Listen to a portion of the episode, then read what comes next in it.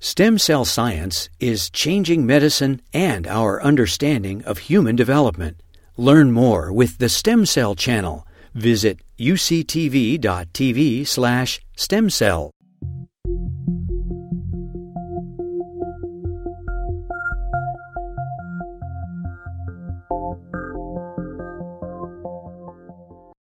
And it's my pleasure to introduce Dr. Uh, Cholak.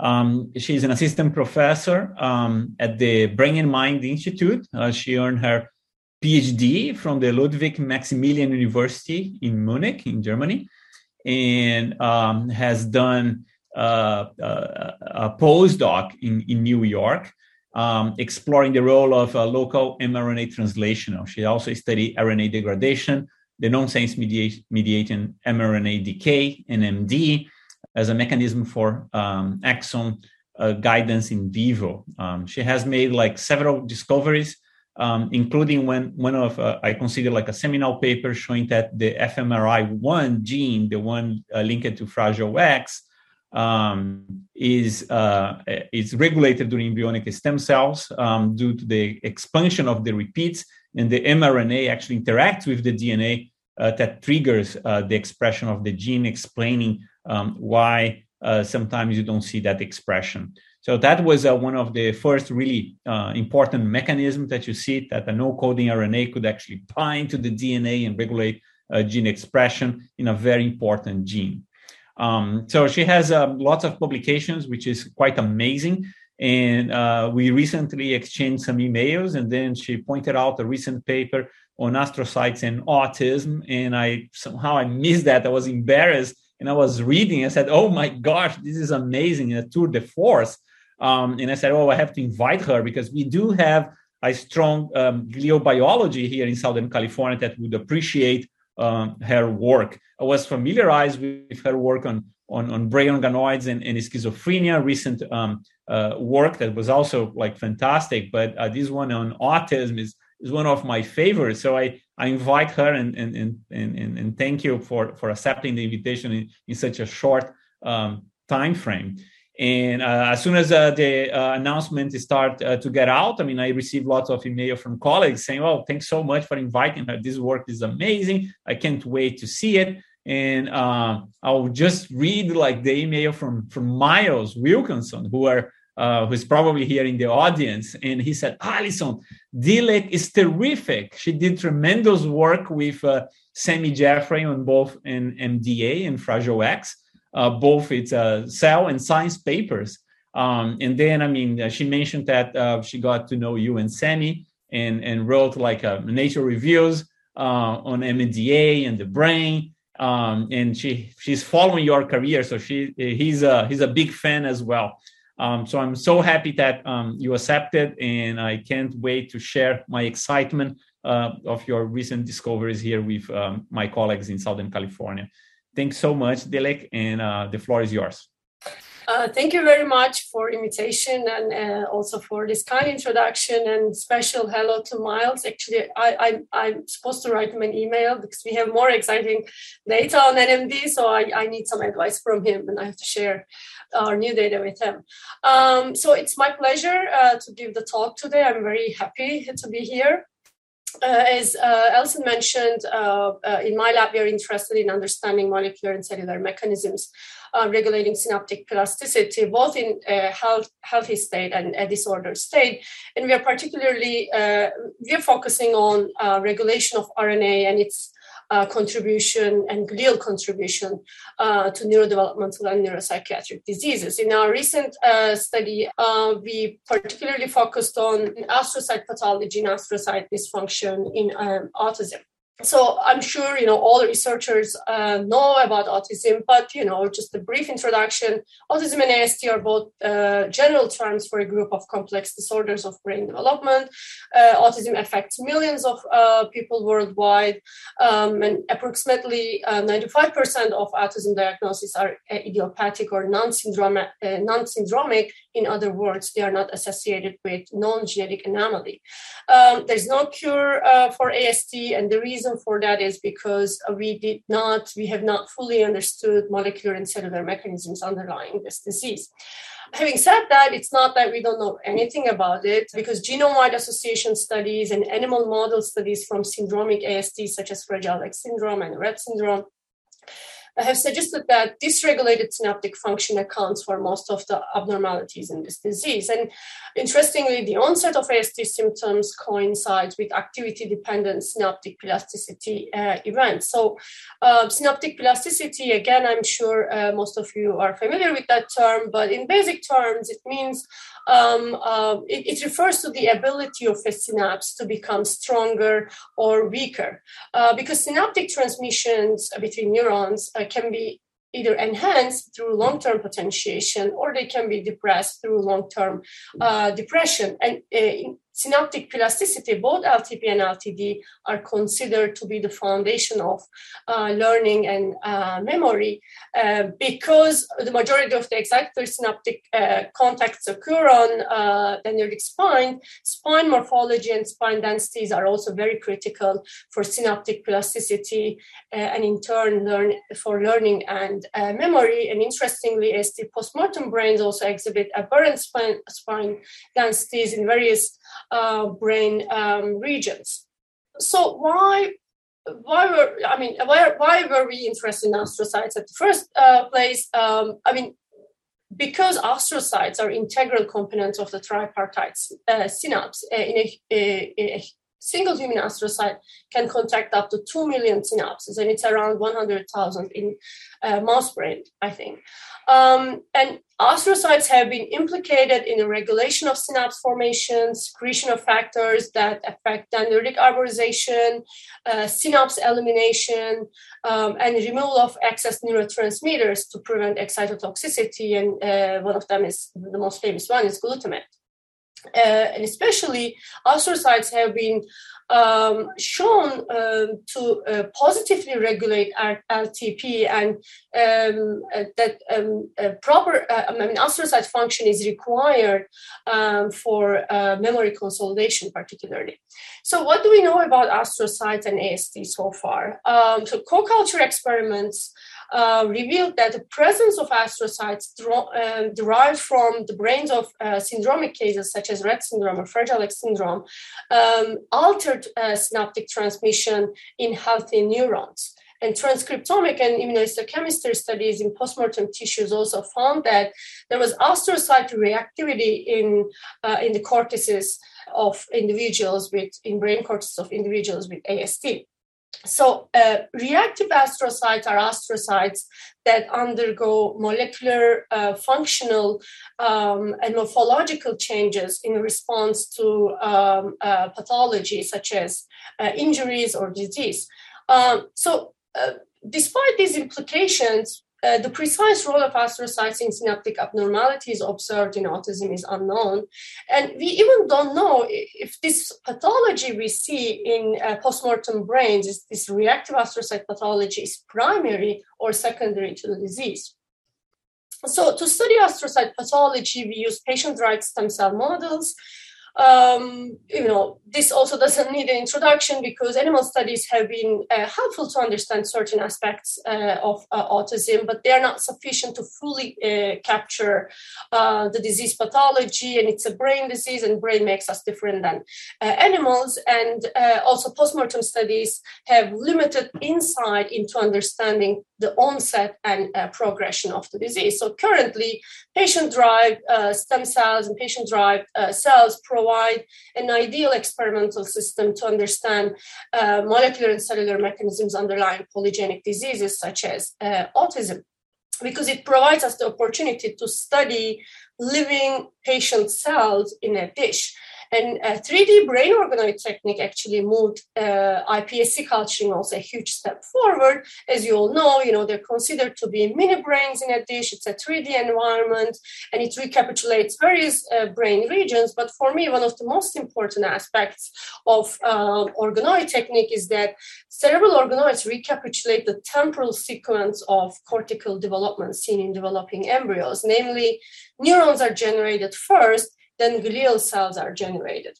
So we exploited this organoid technique uh, to study uh, uh, astrocytes, AST astrocytes. Basically, what we did was we obtained uh, um, stem cell lines, iPSC lines from um, nine healthy controls. And uh, we have obtained 10 uh, independent iPSC lines from 10 um, AST patients. And we generated organoids from all of these lines so uh, in these organoids, like uh, as I said, like neurons are generated first, then astrocytes are generated. Astrocytes uh, appear usually around day 60. And at day 70, 75, we dissociated these organoids and um, uh, selected for astrocytes, and enriched for astrocyte by using, by using a media that selects for astrocytes. So we basically used organoids only to populate a healthy and disease astrocytes. So we could choose a protocol, a 2D differentiation protocol to generate astrocytes, but we wanted to generate the astrocytes as spontaneous as possible so that they would carry disease specific features because you know so uh, 2d differentiation protocols might use might use you know growth factors some other you know excessive amount of like factors or sometimes FPS that could alter disease specific um, uh, features in these cells. So we didn't want perfect astrocytes. We wanted to have disease astrocytes. And most importantly, the organoid system also allows to populate AST astrocytes in an environment that mimics uh, the early AST brain pathology, meaning presence of AST neurons. So we then um, uh, labeled these astrocytes. We infected them with a virus uh, expressing GFP and transplanted into the brains of mice at postnatal stage, and then studied, um, addressed um, whether these um, AST astrocytes induce any synaptic plasticity or uh, synaptic plasticity deficits or behavioral alterations in adult chimeric mice. So we basically generated a humanized uh, mouse model of AST, chimeric mice. But before uh, I go into these, uh, you know, transplantation experiments and um, uh, behavioral or synaptic plasticity experiments, um, I want to show you the characterization of uh, our uh, um, organoid-derived astrocytes. I will also show you an experiment where we attempted to understand, um, to address the inherent deficits uh, in these astrocytes and i will come to that in a couple of minutes so this is how our you know typical organoid cultures look like this is um, how you know this is our organoid around day 75 um, this is the time uh, when we um, uh, dissociate our organoids to isolate astrocytes and this is how control and AST these are representative organoid um, uh, images from both control and AST group. They are similar in size. At the time of dissociation, and the first thing we did was, of course, to uh, to examine if they express astrocyte markers. They express various astrocyte markers. Um, uh, the well-known ones are ALDH1L1 and GFAP, but they also express AQAP4, Vimentin, and S100 uh, beta. Uh, so we also wanted to assess the reactivity status of uh, uh, these uh, astrocytes because I mentioned during the introduction that in AST postmortem brains, uh, astrocytes are shown astrocytes show reactive studies. Um, so one of the most reliable reliable markers of astrocyte reactivity is F-actin uh, upregulation. Uh, F-actin basically refers to actin filaments, and because astrocytes undergo morphological changes um, um, in reactive states, uh, F-actin is drastically upregulated. Uh, uh, you can label F-actin with a phalloidin, a peptide that selectively the specific um, uh, labels um, recognizes F-actin. So we did phalloidin staining uh, in our astrocyte cultures, and here are representative images like from three control lines and three AST lines. And this is on the left side is our regular cultures uh, with 2% FPS, minimal FPS. Um, and we had to, co- we, we needed a positive control to uh, compare our astrocytes. Like we, we needed astrocytes that were reactive. Um, and it's known that high levels of serum can induce reactivity in astrocytes. That's why we also cultured our cells in 20% FPS. Um, that, uh, as you can see, um, uh, resulted in um, a significantly higher F actin signal uh, compared to our regular cultures. And these are quantifications here. So if this culture is considered on the right side, 20% FPS is considered like reactive astrocytes, um, we concluded that our organoid astrocytes are not overtly in reactive state as you know they were um, they had very weak low level of uh, F actin um, staining uh, so to determine, uh, to identify uh, uh inherent pathological deficits in these cells, uh, we took an unbiased approach and compared the protein profiles of control lines, compared the pro- protein profiles of AST lines with control lines using tandem mass tech liquid chromatography mass spectrometry. So here, there are two independent experiments are shown here based on the availability of the lines at the time, uh, but both experiments showed high reproducibility um, and the identity of the proteins that were um, uh, detected were uh, almost identical between the uh, groups. So interestingly, we found a lot of differentially regulated uh, proteins in AST lines when compared to control lines. However, those differentially regulated proteins were not common across all AST lines. This is expected because this is a non-syndromic uh, AST, this is an idiopathic AST, and probably each patient harbors different genetic variants that result in diff- uh, varied protein expression. However, uh, using the same data set, um, we did an analysis called um, engineered pathway analysis. So this analysis identifies upstream and downstream predictors. So it determines if varied protein combinations across different samples converge on similar biological pathways. And indeed, uh, this uh, analysis uh, determined that um, varied protein expressions across different samples converged on calcium signaling in AST lines. So most of the proteins that were differentially regulated in AST lines, although they were different proteins, they were all linked to um, calcium pathway. So, what do we know about calcium uh, signaling in astrocytes? So, uh, calcium signaling in astrocytes is very important. It's very critical because uh, astrocytes respond to neuronal activity via elevated cytosolic calcium concentrations.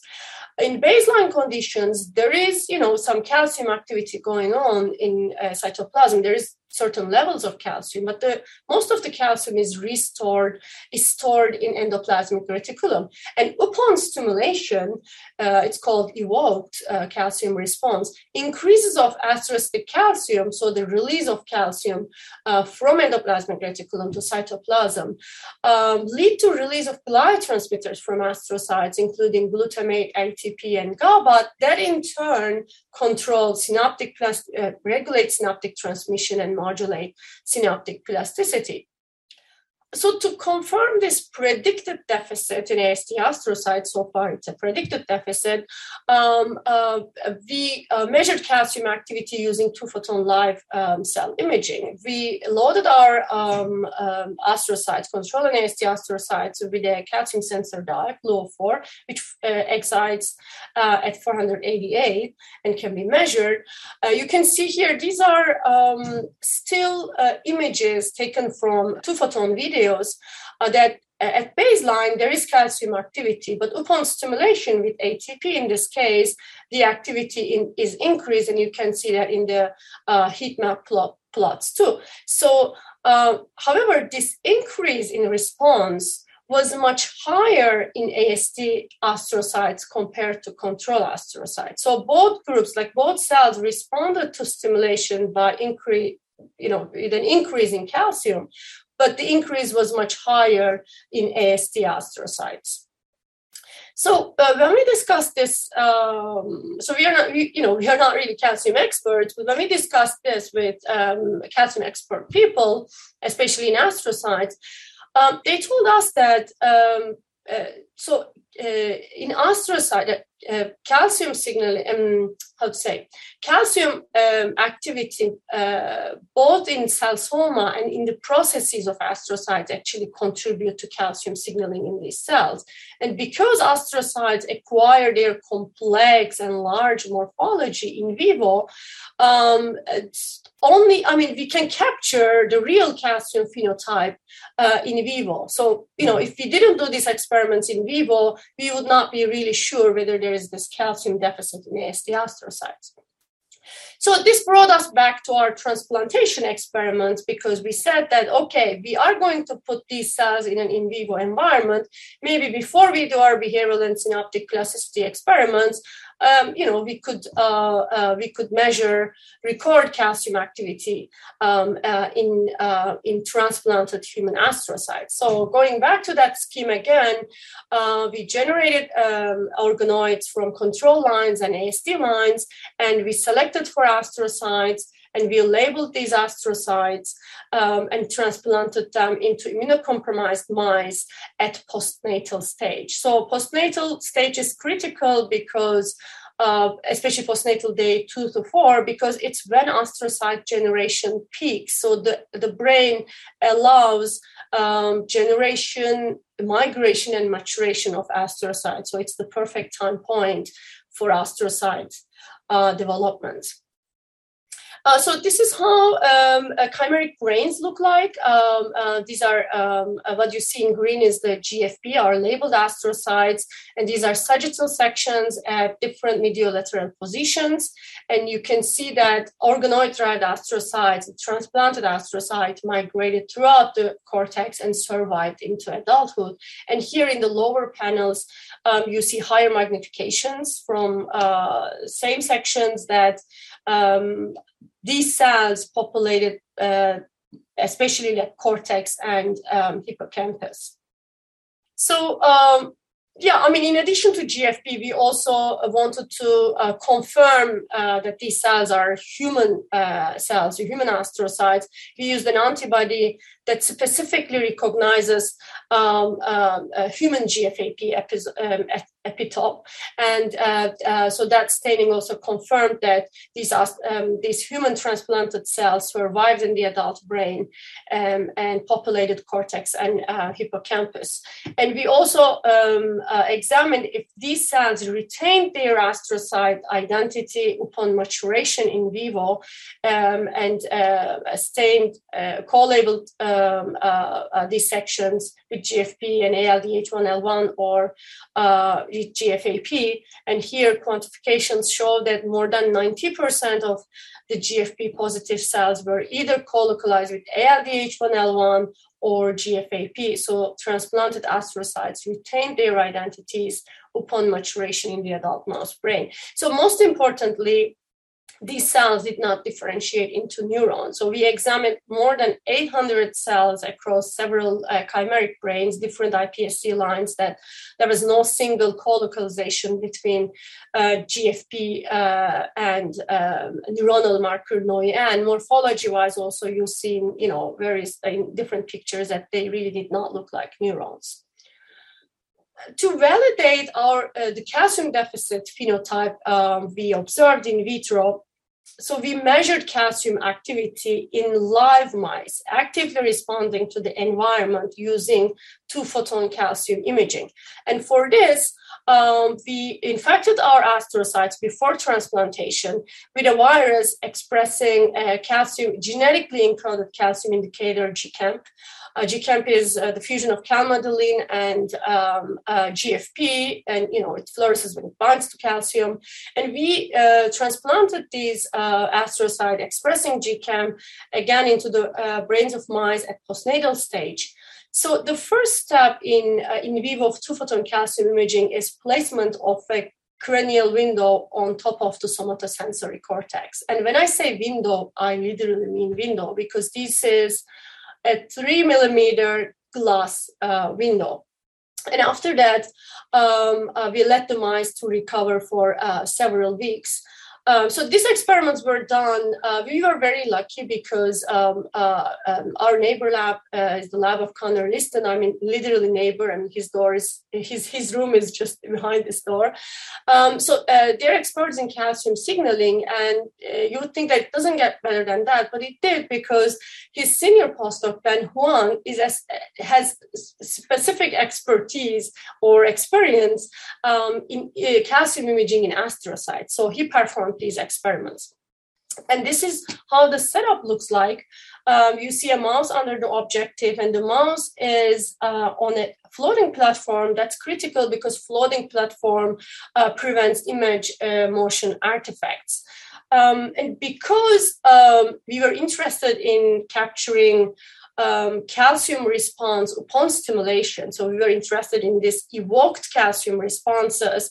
We had to stimulate this uh, mouse um, um, as well. So here, and we did that with um, AirPuff application to uh, to face of mice. So you see a tube here. It's called air puff tube, and each time when uh, a mouse received an AirPuff um, to um, to to the face, uh, it startled, and um, then Ben uh, measured uh, startle-induced changes in calcium transit. You can see here that this is baseline calcium here, and uh, upon startle, there is a response to startle. There is increased calcium levels. And here, um, this is a, an astrocyte, a transplanted astrocyte in vivo expressing uh, the calcium sensor uh, GCAM. So uh, uh, the transplanted human astrocytes displayed a variety of calcium responses um, to um, startle behavior. So it was, of course, more complicated than uh, in vitro. So, uh, for example, the first group resembled our uh, in vitro astrocyte group. So upon startle, they showed an increased uh, calcium response, but you can see that the response was much higher in AST astrocytes. So another group showed a decreased calcium response to startle behavior. But in that decrease, even though the total levels seemed similar, or the decreased response was similar, but the fluctuations in calcium was much higher in AST astrocytes. The third group responded to um, startle behavior with you know with no change in calcium uh, in cytoplasm but even in that case there were uh, increased fluctuations when compared uh, in AST astrocytes when compared to control astrocyte. So this in vivo experiment, especially this first group, uh, confirmed uh, that there is an aberrant calcium activity in AST astrocytes. So uh, we were already interested in addressing the role of these cells or the contribution of these cells to um, uh, synaptic plasticity deficits um, or behavioral abnormalities seen in AST, and we would test that in chimeric mice. But this further uh, raised the question: Is this phenotype reflected to AST hallmark behavior as well as learning and cognition in chimeric mice? So before uh, doing any specific behavioral experiments, we first wanted to assess general motor activity of our chimeric mice. And to do this, we used this well-known test uh, called open field test. Um, in this test, you place uh, mice in a special box. This box has photo beams, and the uh, software tracks beam breaks in uh, XYZ uh, planes. So, uh, therefore, it accurately measures um, general motor activity or locomotion of, of mice. But in addition to assessing um, or recording general locomotion, it can also we can also um, it, this software also helps us to have an idea or to interpret anxiety type of behavior in mice because it can measure um, center preference um, score uh, by recording the time uh, by tracking the time the mouse spends in a center zone versus uh, edges. For example, an anxious mouse, the center preference score of an anxious mouse uh, would be lower than uh, the center preference score of a healthy uh, or um, uh, no anxious mouse. So in this test, um, both chimeric groups, control chimeric uh, mice and AST astrocyte chimeric mice, uh, performed similarly. Um, so this showed that the injection protocol uh, did not affect ambulatory activity and is not a confounding factor in the interpretation of other behavioral results. But more importantly, that AST chimeric mice did not show altered uh, locomotion activity or anxious activities, um, anxiety compared to control mice. So uh, finally, uh, we come to AST hallmark behaviors.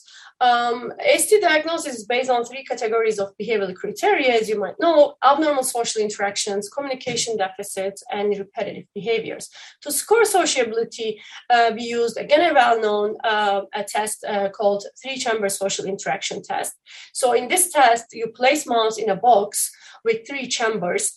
Um, and um, in the habituation phase, the test consists of two phases. In the habituation phase, the first phase, you place mouse in the middle box, and the mouse can freely walk between compartments because they, um, um you know, they are open. Uh, but you place objects, um, usually a wired cup, a meshed cup, uh, in ant chambers. Uh, at the end of habituation phase, you remove one of the uh, you remove the object from one of the ant chambers and you you replace the uh, uh, you replace the object the cup uh, with a stimulus mouse. So uh, in the social preference phase this uh, chamber where you place the uh, stimulus mouse is considered social zone and the chamber that still contains the object is considered non-social zone. In the software and you let mice again to explore different your test mice to explore different chambers uh, for um, uh, 10 15 minutes and the, uh, the software then tracks the time the mouse spends in social zone and uh, non-social zone so in this experiment, again, both groups performed similarly. So AST astrocyte chimeric mice did not uh, show um, um, deficits in, uh, uh, in sociability or in social interaction. So uh, we uh, to test repetitive behavior, uh, to assess repetitive behavior, we used again a commonly used test, a marble burying test. mice they like burying marbles, uh, burying stuff in general, but also marbles. So we placed uh, 20 marbles in each cage and let mice bury these marbles in a uh, you know certain time. And at the end of the test, uh, we uh, quantified the number of the marbles that were buried, and we considered a marble buried uh, if 60% of the marble was covered. In this test, AST chimeric mice behaved um, uh, significantly different than uh, control uh, mice. They buried way more marbles as well as showed um, um uh, increased uh, digging behavior. So these uh, two tests concluded that AST astrocyte chimeric mice exhibit repetitive behavior but intact sociability. So because astrocytes are astrocyte function is critical for learning and uh, memory and because i have to say i have to tell this now um, if i didn't tell earlier that all of our ast lines come from uh, individuals with uh, low iqs we also wanted to assess um, um, if AST astrocytes induce any learning or memory deficits, and uh, we phenotype the mice for uh, different types of learning and different type of memory. So for uh, memory, we for uh, fear memory or um, yeah fear memory, we use the uh, classical uh, fear conditioning um, test. Um, basically, in this test. Um, you pair a conditioned stimulus, which is an audible tone, with an unconditioned stimulus, which is a mild food shock. So you teach the mouse uh, to learn that the audible tone is associated with the uh, mild food shock because each time there is a tone right after that there is a mild food shock food shock so uh, on day first you know you do three trials and you teach mice to be fearful of the audible tone. And when a mouse is fearful it instinctively freezes. So you measure the freezing behavior and use it as an index of mouse's ability to learn the task. So at the end of uh, day one at the end of the trials um, um, this is how the uh, freezing behavior looked like, and AST chimeric mice and control chimeric mice performed very similarly. So AST chimeric mice did not show deficits in um, associative learning. So the next day, you bring the same mouse to the same cage, the same context, But this time, um, you don't apply um, audible tone or there is no food shock. This time, you again um, uh, measure freezing behavior, but use as an index of mouse's ability to recall the contextual memory. The greater freezes, the greater memory. So in this contextual memory uh, um, task, uh, aesthetic astrocyte chimeric mice perform differently than control chimeric mice. They showed attenuated contextual uh, fear memory. On day three, you take the same mouse, this time put in a different chamber, it's a novel context, and you only apply the tone, and you again measure the freezing behavior, but this time you use it as an index of the mouse's ability to recall the cue memory. Uh, AST chimeric mice uh, did not show deficits in cue memory either, similar to associative learning. Um, so uh, this experiment concluded that AST astrocyte chimeric mice exhibit impaired fear memory. So uh, we also assessed spatial learning and spatial memory uh, using Morris Water maze test. In this test, you basically uh, place mouse in a swimming pool. Um, it's a park pool, and you hit a platform.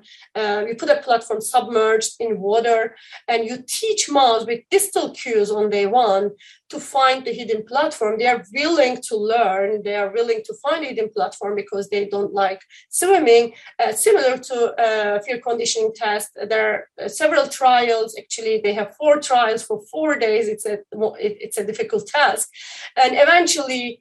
Um, uh, at the end of all these trials, it takes mice much less time to find the hidden platform because they learn. And in this task, both groups performed similarly as the astrocyte mice did not show a deficit in spatial learning. So on the fifth day, you bring mouse, sorry, I don't have a scheme for that, uh, but it's simple. On the fifth day, you bring the mouse to the same pool, this time no cues, there is no even hidden platform. You just place the mouse uh, in the um, uh, swimming pool in the tank, and uh, the software tracks the time uh, the mouse uh, in the quadrant that formerly um, had the uh, hidden platform. So in this case, um, uh, we measure the memory. If the if the mouse has an intact memory or good memory, it will take a mouse less time to find the quadrant and spend more time in that quadrant because it thinks that you know the uh, the hidden platform should be around there.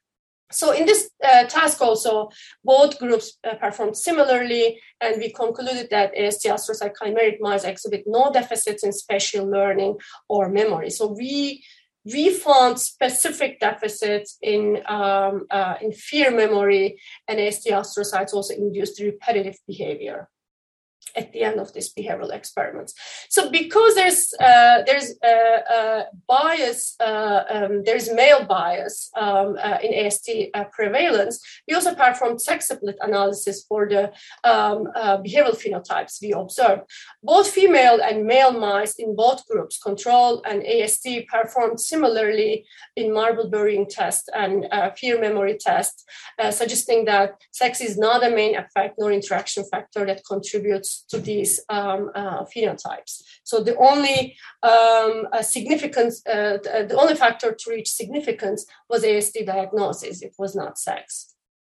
So, because astrocytes positively regulate um, uh, synaptic plasticity, um, especially LTP, um, and because LTP is uh, the cellular basis for fear memories, uh, you know, which we uh, uh, observed. Uh, I mean, we observe fear memory phenotypes in AST chimeric mice, and whenever there is a memory uh, deficit, it's usually associated with a deficit in uh, LTP. Since astrocytes positively regulate LTP, we were particularly interested in LTP measurements, long-term potentiation uh, measurements in AST chimeric mice. So LTP can be measured from acute brain slices, and for this experiment, we collaborated with the lab of At NYU.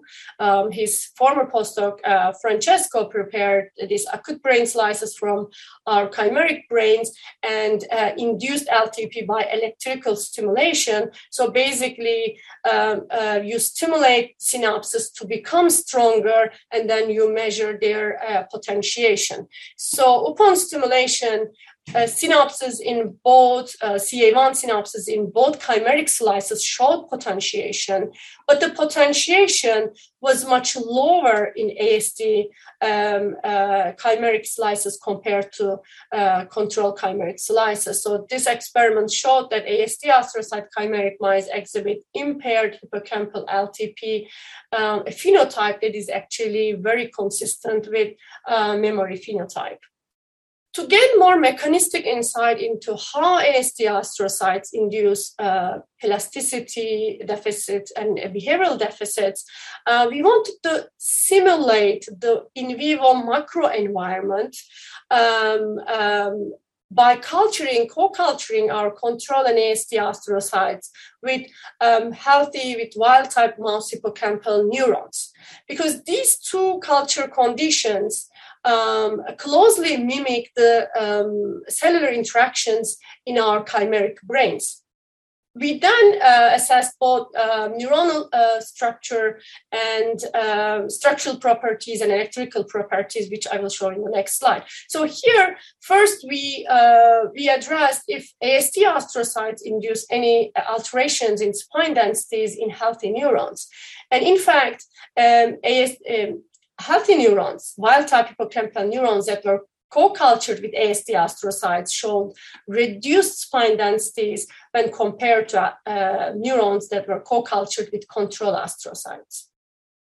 Astrocytes are also known to regulate synaptic uh, connectivity and especially synchronization uh, of neurons in a network. Therefore, we also wanted to assess uh, neuronal connectivity uh, properties of healthy neurons when they are co-cultured with control uh, versus ASD astrocytes. And for this, we used uh, MEA microelectrode arrays, and I'm sure you're familiar with these arrays, but microelectrode arrays basically measures action potentials in extracellular action potentials in a non-invasive way. You plate your cells uh, you culture your cells on a plate that has microscopic electrodes on the bottom, and the software can calculate or can record uh, mean firing rate, synchronization, network bursts, etc.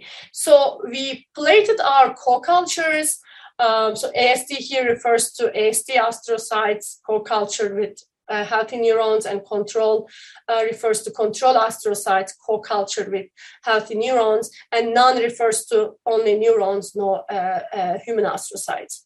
So we plated our co- uh, we cultured our co-cultures uh, on these plates and measured mean firing rates and synchronization and network bursts. And um, AST neurons that were co-cultured with ASD astrocytes showed reduced mean firing, mean firing rate, reduced synchronization, and reduced network bursts. So we concluded that ASD astrocytes decrease neuronal network firing on primary hippocampal neurons when compared uh, to control astrocytes yes, I mean, uh, at this point, it was obvious uh, that ASD astrocytes induce specific cognitive and behavioral deficits by influencing the structural and functional properties of neurons.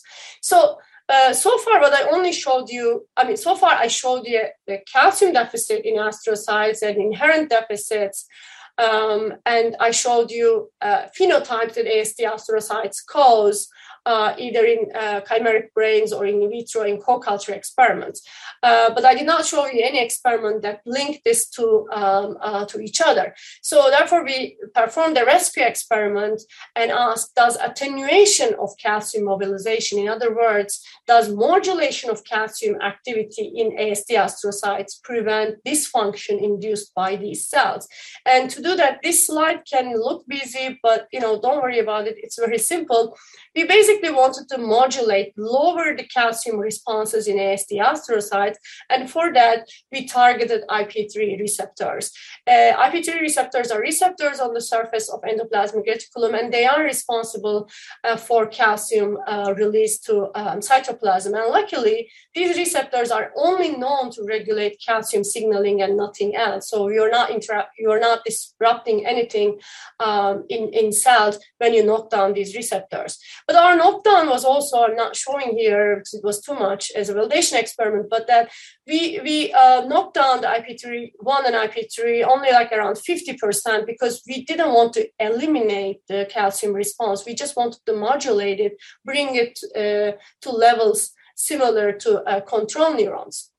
And we did the validation experiments. We used high throughput calcium mobilization uh, assay. And here, AST none refers to AST astrocytes with control virus, and AST knockdown refers to AST astrocytes um, with IP3 receptor knockdown. In other words, with modulated calcium. And AST knockdown astrocytes showed um, um, reduced um, calcium response upon uh, activation. And these others are more like um, uh, uh, controls, negative controls, or controls to test overall calcium levels were not affected, but only activation or response uh, to um, uh, to stimulation was reduced in AST knockdown astrocytes. So perfectly, we have now AST astrocyte with exaggerated calcium response, and we have now AST astrocytes with modulated, kind of normalized calcium response. And um, so uh, we repeated the MEA experiment now with our AST astrocytes with modulated calcium response, and those astrocytes with modulated calcium response displayed similar properties to control astrocytes in terms of mean firing rate, synchronization, and network bursts.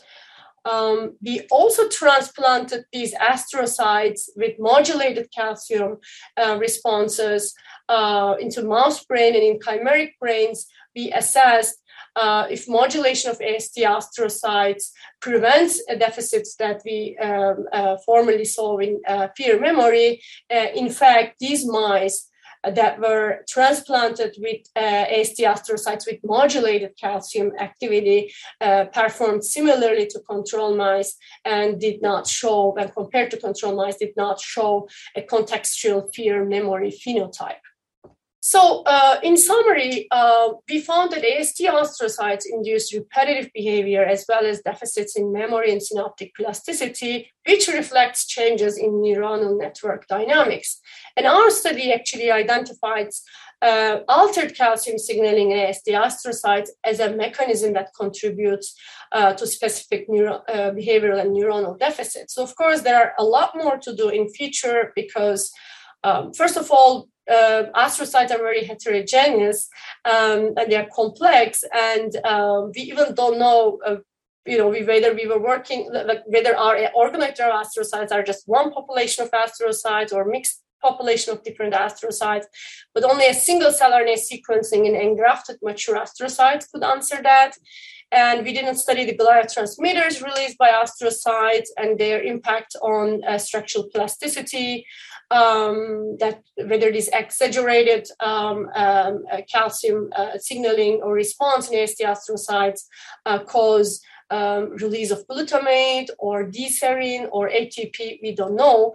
Um, and um, another interesting, so we did not study uh, motility or phagocytic uh, activity of these astrocytes because we showed that AST astrocytes alter uh, spine densities when they are co-cultured with neurons, uh, but we don't know whether this is because uh, the phagocytic activity of AST astrocytes are altered or not. That would be an interesting future experiment. And finally, because uh, we wanted to, in our in vitro experiments, we wanted to simulate the in vivo environment to complete, because the in vivo in vitro experiments completed each other in our study, we used mouse hippocampal neurons uh, in our co-culture experiments. Uh, it would be interesting to see if AST astrocytes, how AST astrocytes actually in, influence um, uh, human uh, neurons, whether uh, similar to mouse neurons, whether they will induce um, spine uh, deficits or um, uh, mean firing rate or synchronization uh, phenotypes. Uh, we don't know that. So with that, um, I would like to thank my lab members and collaborators, a lot of collaborators. Um, um, and I'd like to thank you for your attention and I'm happy to take any questions.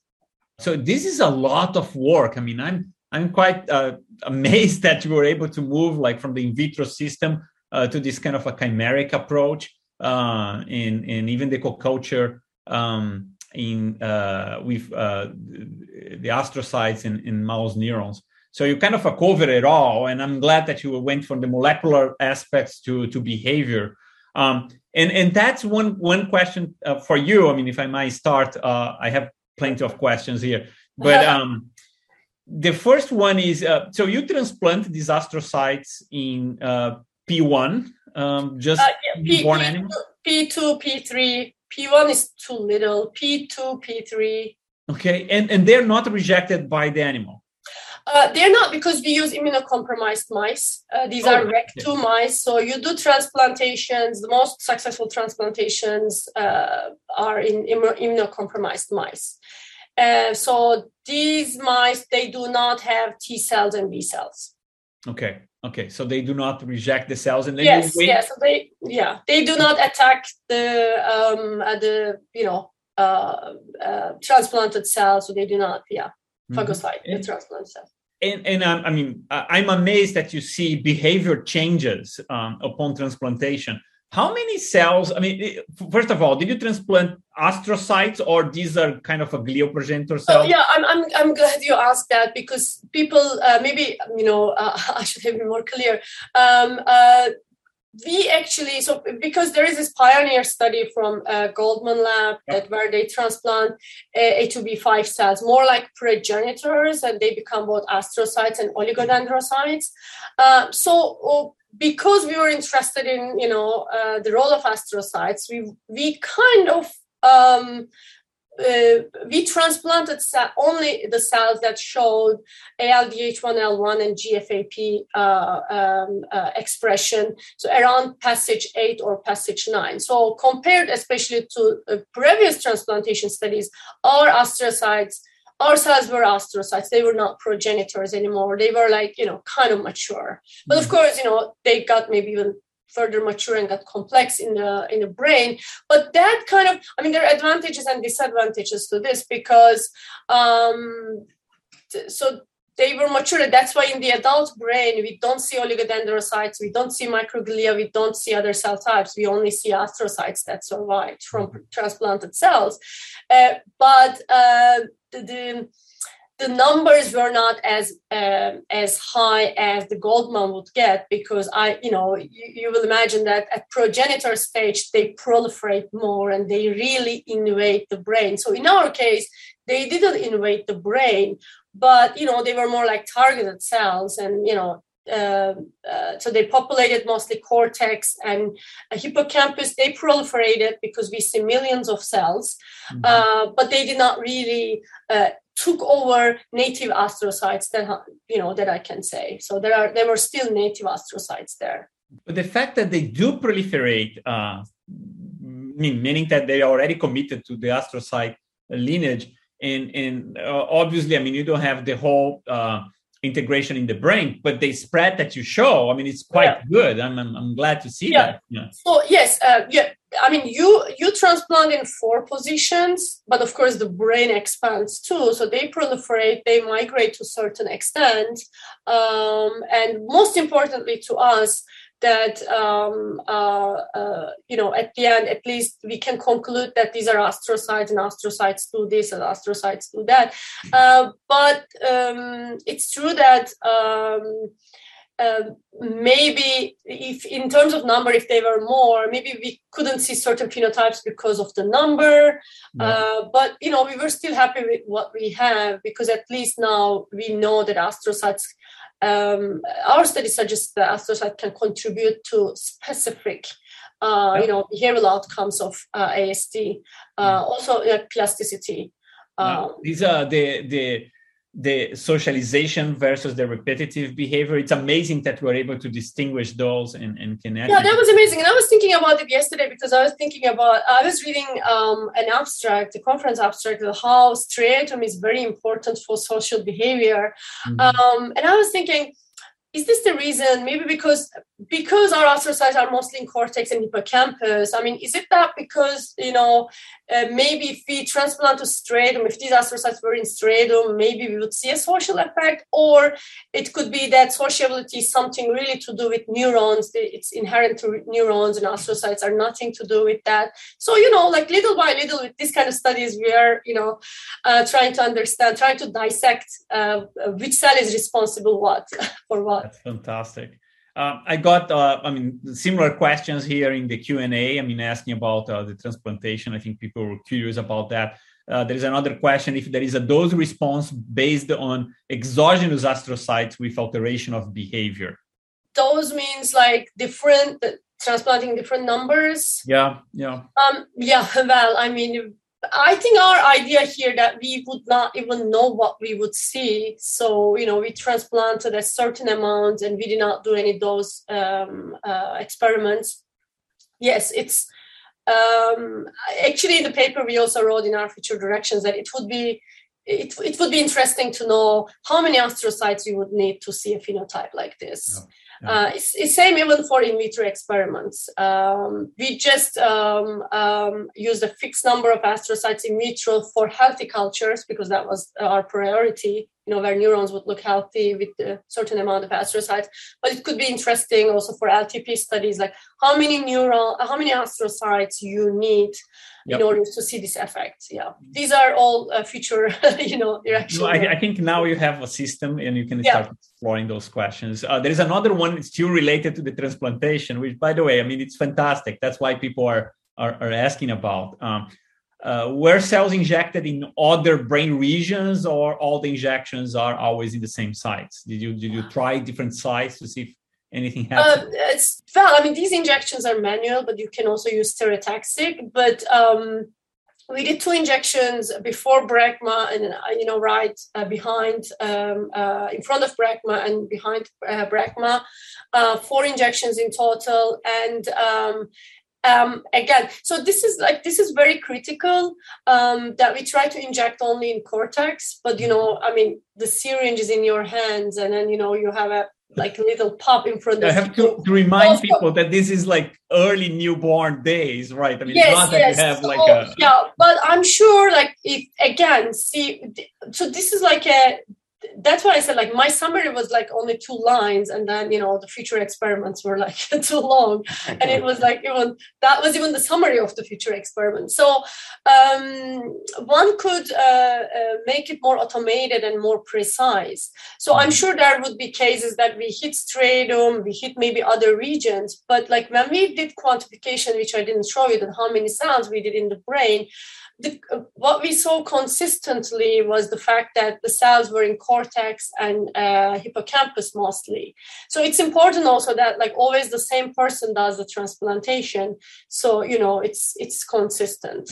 Uh, but again, I mean, I'm sure there were cases because you know, especially in the behavioral experiments, we didn't like take out the brain and slice and uh, examine each brain that oh my god, where are the exactly cells you know, where, where did the uh, astrocytes go in this exact brain? So there could be cases that, you know, we hit some other regions, but what we mostly saw in our hands when we did these injections, uh, they were mostly in cortex and hippocampus because we tried to uh, stay on the hippocampus, uh, stay on the cortex, like you know, um, when you go with the with the needle. Very nice.